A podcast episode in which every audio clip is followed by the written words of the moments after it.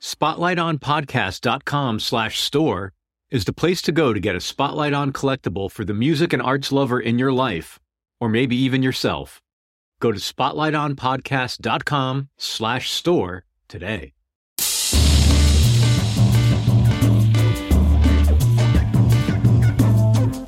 And welcome to Spotlight On, a production of 23 Media Ventures. I'm your host, Lawrence Peryer. Today, the spotlight shines on Mareike Wiening. Mareike is a drummer and composer who joined us on the occasion of the release of her third record as bandleader, Reveal, out on Greenleaf Music. Featuring her longtime group, tenor saxophonist Rich Perry, pianist Glenn Zaleski, guitarist Alex Goodman, and bassist Johannes Felscher, the band is joined on three tracks by trumpeter and Greenleaf Music founder Dave Douglas. After several years in New York City, Mareike is now based in Cologne in her native Germany, where she's observed and been personally impacted by the upheavals, personal and global, in the world today. Reveal is not an album of despair. Instead, the music channels hope, joy, and connection with an uncommon sensitivity amongst the players in the group. Mareike studied jazz drums in Mannheim, Copenhagen, and New York City, and in addition to her performing and recording work, is a jazz drum instructor at the Zurich University of the Arts. Please enjoy our talk and the album, which is linked in the show notes to this episode.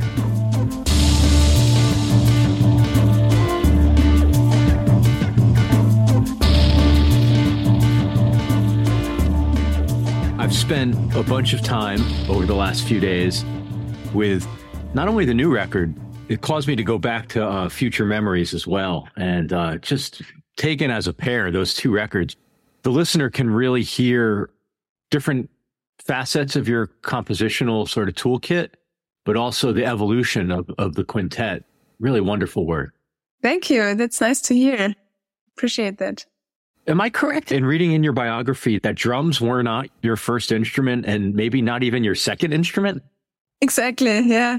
I started off playing piano at the age of five. Oh. And back then I was really playing classical piano, doing a lot of competitions.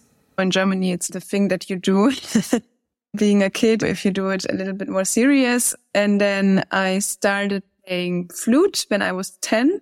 And I was always also singing in, in choir and had like voice lessons in the choir. And then I started playing the drums when I was 15. So pretty late. Do you think there have been any sort of unique benefits to, to having started late or to have had so much other musical education behind you by the time you picked up drums?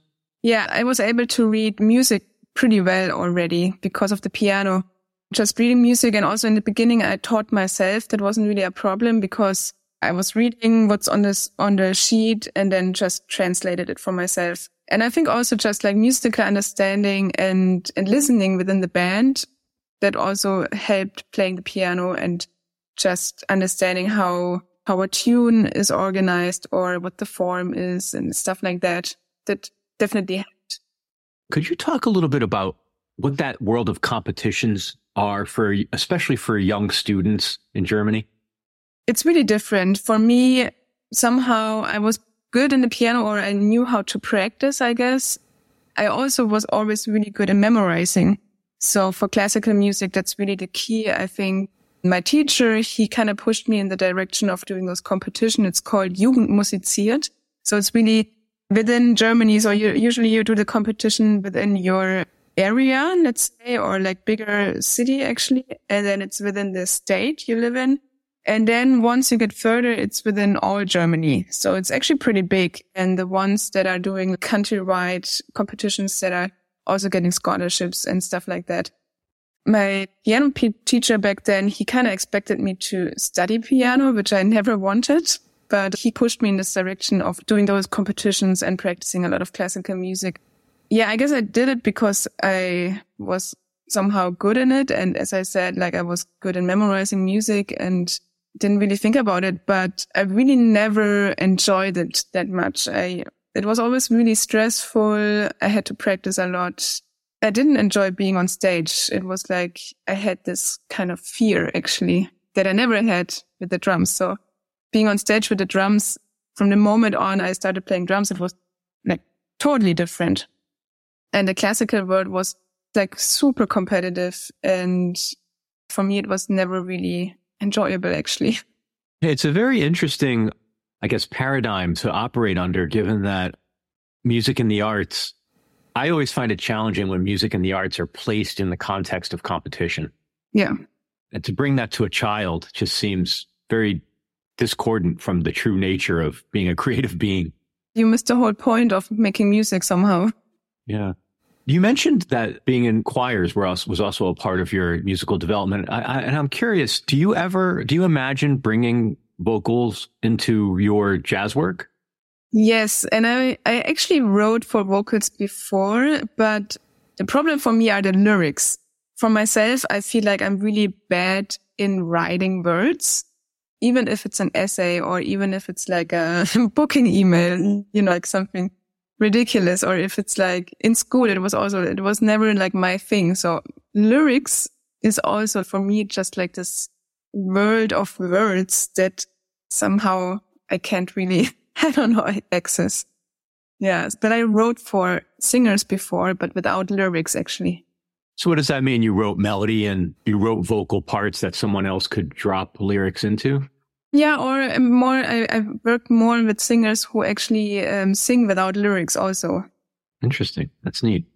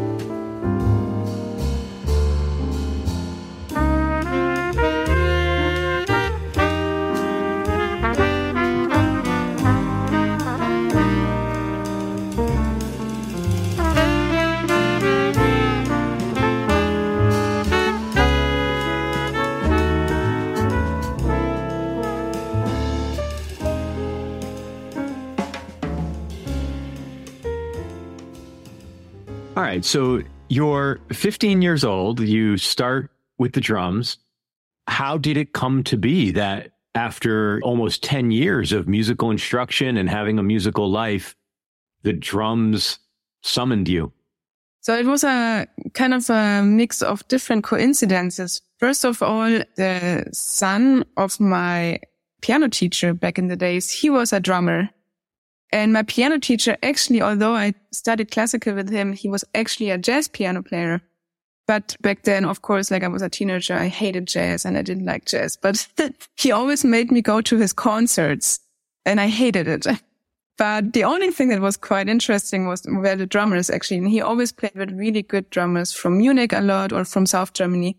So that was cool to get to know them. And then, yeah, and then his son, he played drums. So he showed me a little bit. But then at the same time, this all happened like within, I don't know, two, three months maybe. At that time, because I started as a first foreign language, I didn't start with English. I started with French and they called us because they said, if you start with French, you can do a French exchange kind of program. And then this came up actually. So every one of us, like every student had a French exchange student. And so we were visiting them for like two weeks or something like that and stayed in France and like studied and stuff like that. And my exchange student, he happened to be a drummer as well. And he lived like out in the countryside, like super far away from school. So after school, we would just go there and then be stuck at his place. So the only thing we were doing is actually playing Nickelback on the drums, you know, like all sorts of rock tunes. And he showed me a lot. And then when I came back to Germany, I was like, okay, that's it. I need a drum set. And then brother's friend at the same time, he wanted to sell his drums just also just by coincidence. So I was like, okay, I'm going to buy this drum set and I'm going to teach myself and then I'm going to take lessons. And it's what I did. That's incredible. What did your teachers and your family think of that? When my teacher was surprised, he was, since I then actually enjoyed going to his concerts, he was okay. And he, he liked that I was getting into jazz also really quickly. So he introduced me to those drummers. And I think, yeah, I think he was proud. And my parents, especially my mom, she was also very surprised. Like I, I have a twin brother. So we were always raised like we can do whatever we want. The, the two of us, as long as we do it really like we really want it. And since she recognized I'm super passionate already about the drums, she was like, okay, we'll see what's going on. And at, actually back at the time, I had lessons in private lesson in piano, in flute, in drums. I was singing in a choir, did a bunch of other things. I was pretty busy. So I think maybe she expected, okay, this is just a phase or something like that. But yeah, it became more and more serious. Can you improvise on the piano or flute? No. That's fascinating, isn't it? And it because it was a classical education? Yeah, I think so, actually. Yeah. I compose on the piano, really only on the piano. Um, but that's about it. Yeah. Well, I wanted to ask you about your compositional work because I, I've, I've read other remarks that you've made. I guess the way that I would summarize it is that you didn't really consider yourself a composer I, it made me a little skeptical when I heard you say you couldn't write lyrics because I'm skeptical that you're not a composer. After listening to your work, I think you're just setting expectations low and it's a trick. I don't know. It's, I think it's maybe also my background. When I studied drums in, in bachelor in, in, in like in university in Germany, I was always interested in composing, but for some reason, like this access to theory and harmony, especially in jazz, was really hard for me. And as that's the case for most of drummers actually and singers as well, just because we don't interact with that on a daily basis, right? On the drums. I mean, I have my rhythms, but that's it. I don't interact with harmony and stuff like that. Composing was always a wish that I wanted to do, but somehow not accessible also. For some reason, it was really hard for me to connect those two, like theory, stuff like that, and, and composing together. And then when I came to New York, I met Stefon Harris and I studied with him during my master's. And he has a concept. He's a very unique concept of composing and writing music, arranging not from a theoretical standpoint, but from a very feelings, actually feelings and gestures and pictures and stuff like that. And when I learned that actually when, when I studied with him, it, like it made click. It totally made sense to come from this angle to composition and writing music because that's, that's really music, right? It's about feelings and emotions and, and visions or like some pictures you have in your head that you're trying to translate to the listener, especially, I think, especially emotions that you're trying to show to the listener through harmony and through music yeah, when I learned his concept, it was like, okay, now I know what to do in a way. And then I came back to some theoretical stuff that I was checking out. I feel like I took a back entrance to like being a composer. Like that's not really the expected way. Like when you study composition, you like sit down and then you learn all like those theoretical stuffs and you analyze scores and this and this and this. And I didn't do any of that. That's a very interesting modality because it seems like it would make even the idea of being a composer accessible to someone who's not steeped in theory, who could maybe not even read or write music. It's basically giving them different tools to get the ideas out of themselves and exactly. into the hands of collaborators. So in that modality, do you still write traditional scores or can a score take different forms? I think at this point, I still write traditional forms. Yeah. Just because of the music that I like to listen to. Yeah. Yeah. I think because of that. Also, now I got a commission to write for a symphony orchestra. So now I'm going back in like really analyzing traditional forms, actually. Yeah, I would imagine that the symphony, given the economics and the, what little prep time one gets with a symphony, they wouldn't be mm-hmm. very excited if you came in with big cards with swashes of color on them and drawings and, and said, Pierre, play this. yeah. yeah. Who were some of the drummers that grabbed you either before you picked up sticks yourself or as you started on that journey? Like, did you have sort of inspiration or influences? Oh yeah, always Brian Blade and Elvin Jones. Those two were like my main influences. Also Tony Williams, of course. At one point, I had a pretty big Buddy Rich face. oh, really? Um, and yeah, that was cool. And then actually, to be honest, Dave Weckl as well. when I was young, I had that face as many as we did. These days, it's still Brian Blade a lot. I love him. And, and actually, I happened to, to study with Tony Moreno, who was one of, of his last um, students. Wow. Which was exciting to me. Yeah. Oh, and, and the guy from Nickelback, apparently. Yeah, exactly. I don't even remember his name, honestly. you know, it's interesting. Um, I should have said it out loud so that you would believe me, but I was thinking that I could hear the, or actually I could see the Brian Blade in your toolkit, especially when I watched your videos, the sort of the way you incorporate your movement. He's so expressive. Any opportunity to see him live and to watch him is just, he's so beautiful to watch. Yeah, it's incredible. I think so too. And what he does to the music is, it's perfect every time, really. The Buddy Rich is interesting as well because I think your snare work is very dynamic and um, as as a layperson, I'm glad I could hear some of that uh, before speaking with you. yeah, me too, actually. yeah, Buddy Rich fascinated me with his technique. Honestly, I was in the beginning when I played drums. I'm a left-hander, left-handed, so I switched. I watched some pictures, so I, of course, I started like the normal way these days, match grip.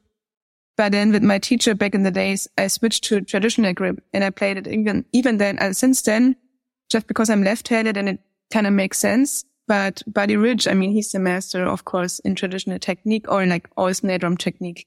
That's why it fascinated me.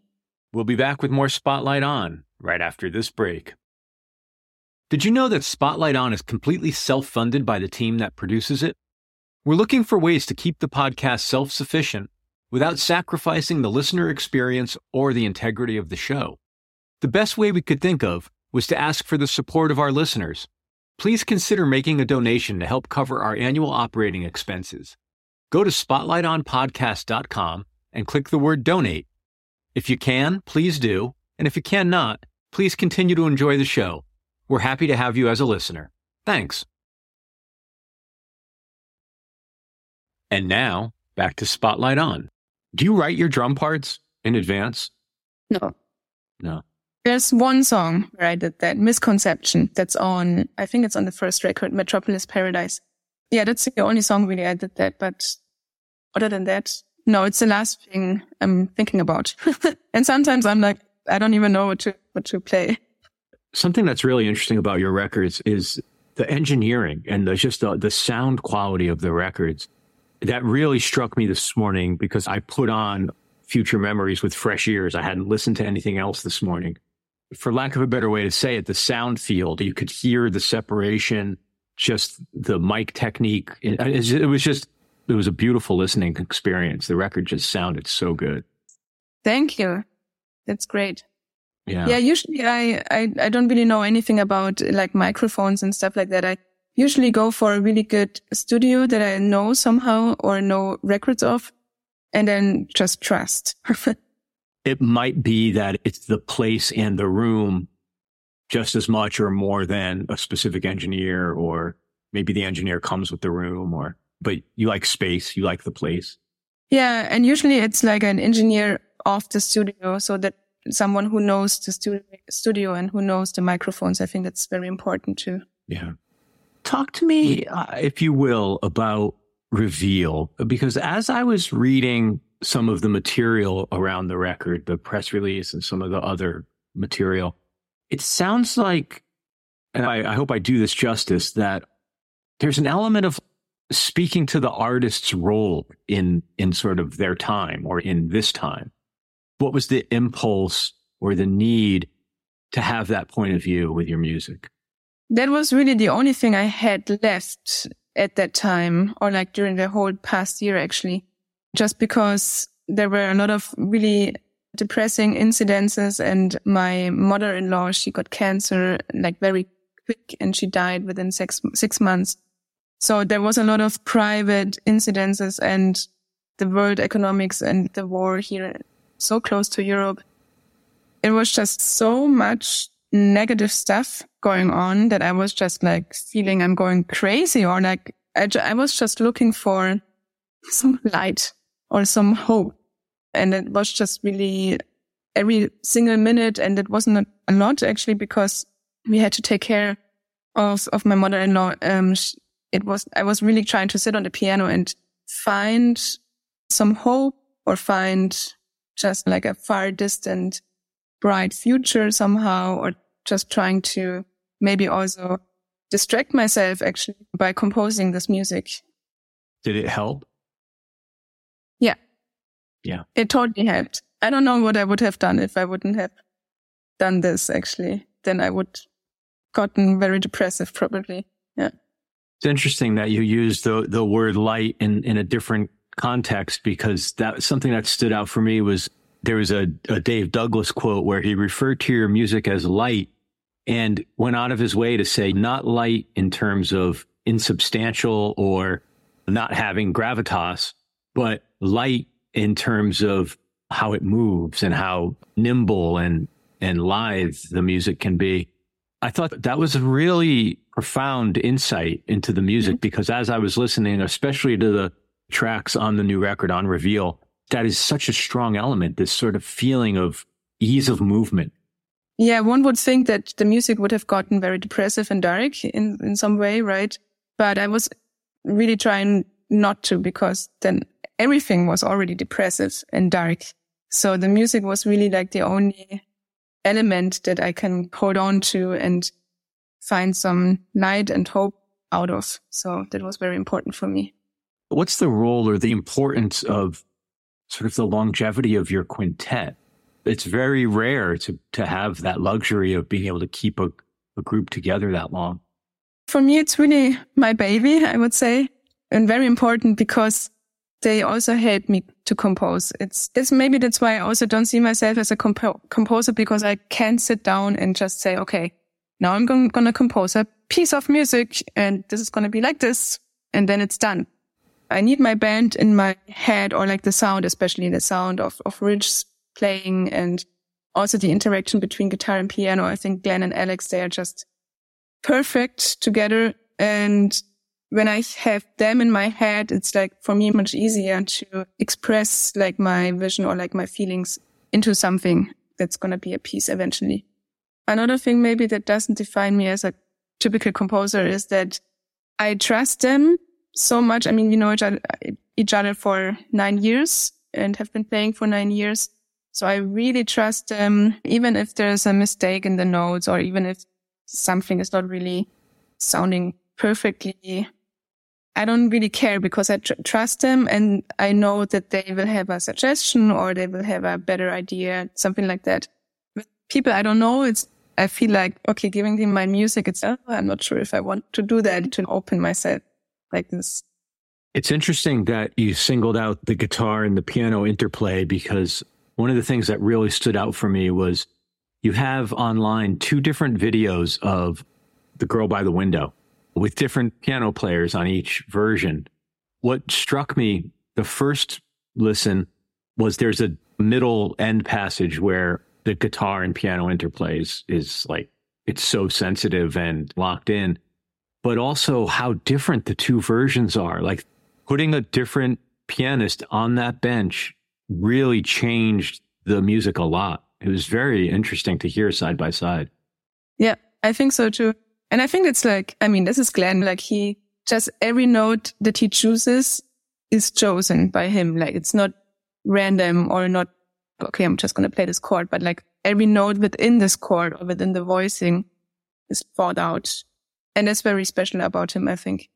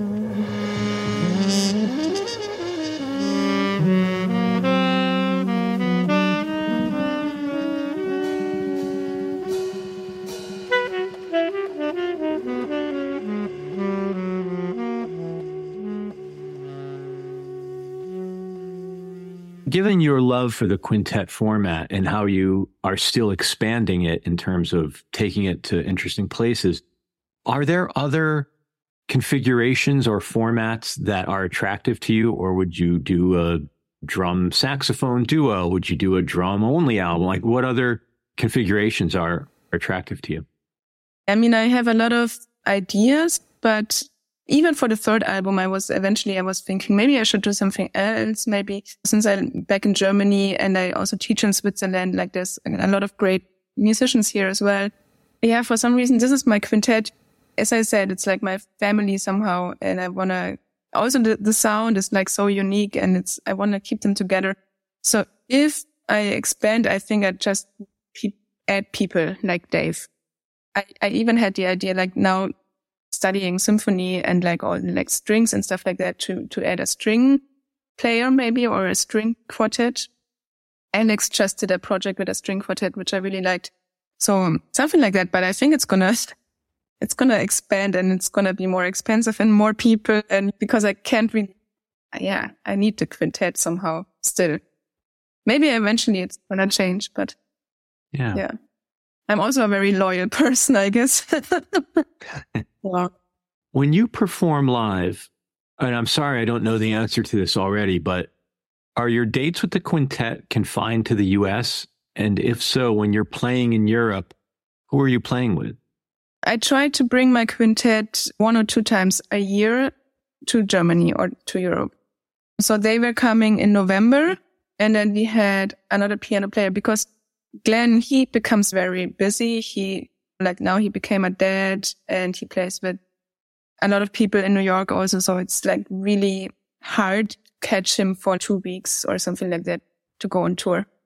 So usually then I get a German piano player and now they're coming back in April. And also then we are shifting the bass position right now. So we have different players um, on the tour. We'll see what what's happening. But yeah, also Glenn unfortunately won't make it. So usually when I go to New York, we play the five of us, but when they come to Europe, it's mostly really Rich and Alex coming. And yeah, and now we're changing some bass positions and trying out new people also. Do you have the next project in your sights yet? Yeah, I mean, I'm I'm also a side woman, so I'm playing in a lot of different projects and that's always going busy. And as I said, like the symphony project is like pretty time consuming. And I just started a new project with a guitar player from Finland, which is exciting. So yeah, there's a lot of interesting different music, musical projects going on. Could you tell me a little bit about the importance of being an educator in what you do? For me, that's really important. I learn a lot actually. So I teach in Zurich at the university there and we are in total, we have three drum teachers which is great because you really can exchange ideas and also problems you can talk about. Sometimes we do group classes, which is really important, I think.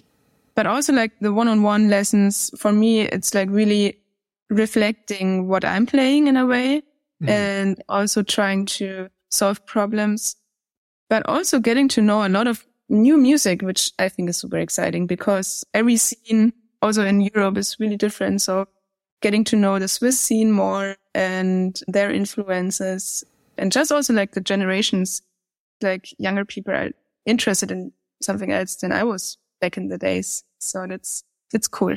I like yeah. that.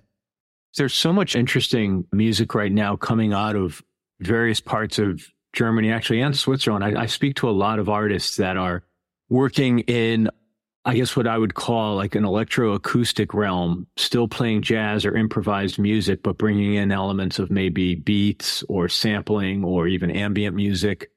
Are you primarily interested in acoustic forms or do you play around with electronics ever?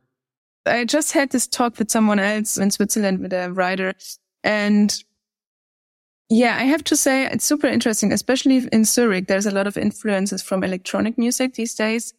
I even have some samplers and I was even thinking to get into this direction because I get a lot of, I don't know, for some reason the last couple of months, I got some requests for playing solo shows. And for that, it would be really interesting to do. But at the same time, it's like, it's a totally different world, right? A new world, of course, that I would have to study. And if I have time to study, then I have to say I rather study composition. Interesting. Yeah. So for now, I guess like I'm leaving that to the side. Maybe in, I don't know, a couple of years or so. Yeah. I've had this conversation with other artists on this podcast and listeners will have heard me say this, but my sort of musical hero is McCoy Tyner. He was very similar in that in an era where all of his contemporaries explored electric, he never mm-hmm. went electric. And his innovations were much more around composing, arranging, bringing in African and Eastern instrumentation. And there was enough to explore in that realm that there's not a note of electric piano on his records. It's fascinating that someone, especially of that era, that was what his generation did, but there were other avenues to explore. Yeah, totally. In a way, I really want to be a composer and there's still so much to learn. And I actually still take private lessons in composing. And now with the orchestra, I just spent a day studying the harp and I had no idea how the harp works. So it's like super interesting. And I think for myself, there's so much to learn still and also so much music to learn. I like new music, like contemporary new music, also from Eastern Europe, especially. Yeah, it's going to fill up some years for sure. Are you still a listener? Are you able to listen to music? Because I've talked to some artists who they actually are careful about what they let in so as not to inadvertently like steal an idea or just I, I'm not sure I can articulate exactly well what that mindset is, but I've definitely heard from some artists that they keep music out sometimes. Yeah, I love to listen to music and I love to check out music and go to concerts because I feel like in a way I get inspired also. Yeah. And maybe it's also because I always love to transcribe drum solos and like grooves and stuff like that. And also that inspires me to check out new grooves or like format somehow those transcriptions into my own stuff. Maybe that's why I still really enjoy listening to music but I can hear what you're saying. It's sometimes, of course, sometimes I come home and I just want to have silence, you know, I don't want to hear anything, but in general, I really, I go out to a lot of shows. I think it's also in a way studying because you, of course, when you go out to listen to music, it's like you hear something new, hopefully. Um, I go to concerts where I guess like I'm learning or I hope that I learn something or find out something new that I can incorporate or develop or maybe at the end I say, okay, I didn't like it at all, but at least I was there. I was trying to be open and learn something new. I think as, as long as you listen and you're open, you still learn. And that's really important for me. Yeah, I hear that as a theme across a lot of what you do, whether it's formal study or talking with other musicians or the students you work with, how it's all integrated back into what you do. I would imagine a lot of that is in your work as a side woman as well. When you get to be in these other contexts, you get to hear yourself play in ways that you don't play in the quintet. Exactly. And that's also the fascinating part because I, I also get to play music that I usually wouldn't maybe get into. Or I see some, like some bands that I play with. There's some really great composers. So I like get the music and, and try to play it. But then I also try to analyze because it's a really good composition. So in a way, I can also learn as a composer. That's really, yeah, I love it. Thank you so much for spending time with me today. I've, I've enjoyed talking with you and I, I, I love the music. So thank you. Thanks. Thanks a lot for having me. Thank you so much, Mareike Wiening. As always, thank you for listening to Spotlight On a production of 23 Media Ventures. I'm your host and executive producer, Lawrence Peryer. We're produced and edited by Michael Donaldson, with theme music by Q-Burn's Abstract Message. If you'd like to support our work, please rate and review us wherever you listen to podcasts or visit us online at spotlightonpodcast.com. There you'll find our free episode archive, weekly postings on our official blog, and a ton more. Thanks for listening. Be safe and stay in touch.